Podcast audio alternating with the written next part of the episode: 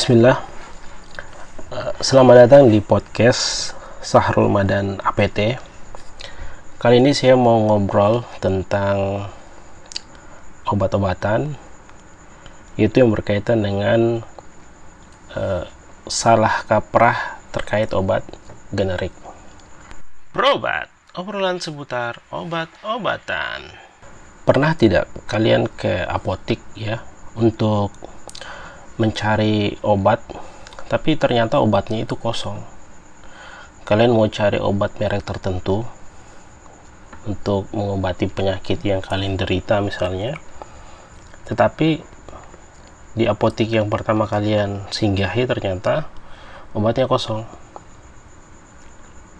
Kemudian yang jaga di apotik ya sebut saja apotekernya dia kemudian bilang obat ini ada yang samanya.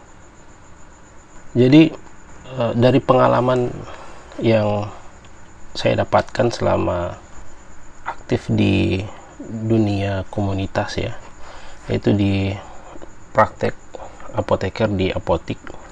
Ketika ada pelanggan atau pasien ya, atau pembeli yang seperti ini, mereka biasanya itu atau mayoritas walaupun kita sudah edukasi kita sudah berikan penjelasan.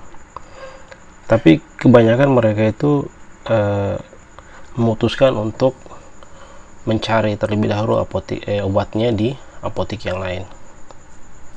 Cuman kan uh, sayang saja ya di sangat disayangkan ya. Kalau seandainya dia memiliki pemahaman atau dia memiliki pengertian atau dia uh, paham bahwa obat yang dia cari itu memang ada yang samanya. Jadi tanpa harus keliling apotik menghabiskan waktu ya buang-buang uh, biaya lagi misalnya. Kalau kalau misalnya dia pergi cari obatnya itu menggunakan transportasi umum. Bagus kalau misalnya di apotik yang dituju itu ternyata obatnya ada. Tapi kalau tidak ada bagaimana? Masa? Karena obat merek tersebut tidak ada jadi dia tidak berobat dia tidak beli obatnya. Terus bagaimana dengan yang sakit? Padahal kalau misalnya kita mau e, membuka pikiran ya, yang kita tanya di apotek ini adalah orang yang paham ya terkait obat. Jadi seharusnya kita menerima apa yang dijelaskan. Tetapi ya karena itu sudah termakan stigma.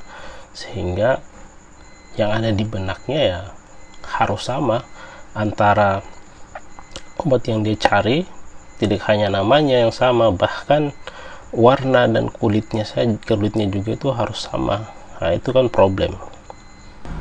Saya juga uh, kemudian melakukan polling di Facebook dan Instagram ya terkait uh, hal ini. Dan ternyata memang uh, masyarakat atau audiens yang saya ajukan polling tersebut uh, masih banyak juga yang belum paham terkait uh, obat generik ini. Misalnya kita ambil contoh uh, parastamol parastamol itu adalah obat generik ya. Itu obat yang kalau kita ke apotik itu yang tertulis jelas itu besar tulisannya paracetamol tanpa ada embel-embel nama lain. Nah itu obat generik ya. Atau dikenal dengan nama juga obat generik berlogo ya. Tidak ada nama dagangnya. Tapi kita juga kadang temui obat generik bermerek. Nah, obat generik bermerek ini nah, misal parastamol tetapi ada nama merek di atasnya. Misalnya Gravadon uh, atau misalnya Novagesic. Jadi di obat generik bermerek ini uh, dicantumkan itu di kemasannya itu ada dua nama. Nama pertama itu uh, nama mereknya dan nama kedua itu nama zat aktifnya.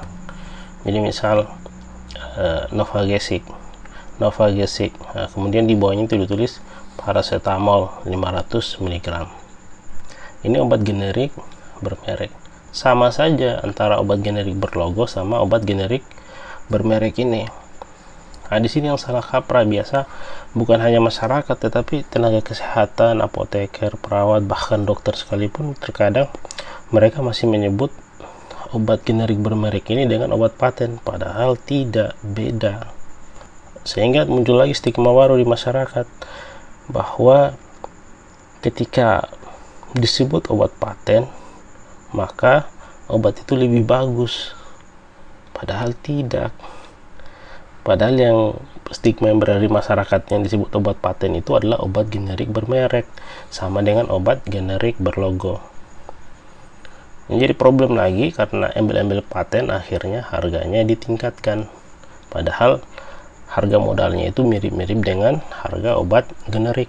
Dan kita harus yakini juga bahwa ketika obat tersebut sudah beredar di masyarakat, maka obat tersebut itu sudah melalui serangkaian uji coba, sudah melalui serangkaian pengawasan, baik oleh pemerintah, eh, dinas terkait misalnya kementerian terkait ataupun oleh Badan POM misalnya. Sehingga obat tersebut diberikan izin untuk bisa diedarkan dan dikonsumsi oleh masyarakat. Jadi tidak asal keluar begitu saja. Memang ada prosesnya yang harus dilalui jadi ketika dia sudah dijual bebas di masyarakat di apotik, maka otomatis obat tersebut sudah berefek, sudah memiliki efektivitas untuk menyembuhkan penyakit. Jadi tidak usah ragu. Justru kita bersyukur jika kita ke apotik misalnya kita diberi pilihan ya, dan kita berhak untuk memilih obat yang ingin kita gunakan. Jika uang kita tidak cukup misalnya ada obat yang generik harganya murah efeknya bagus efeknya sama dengan yang bermerek maka itu lebih bagus disesuaikan saja dengan uang yang kita miliki.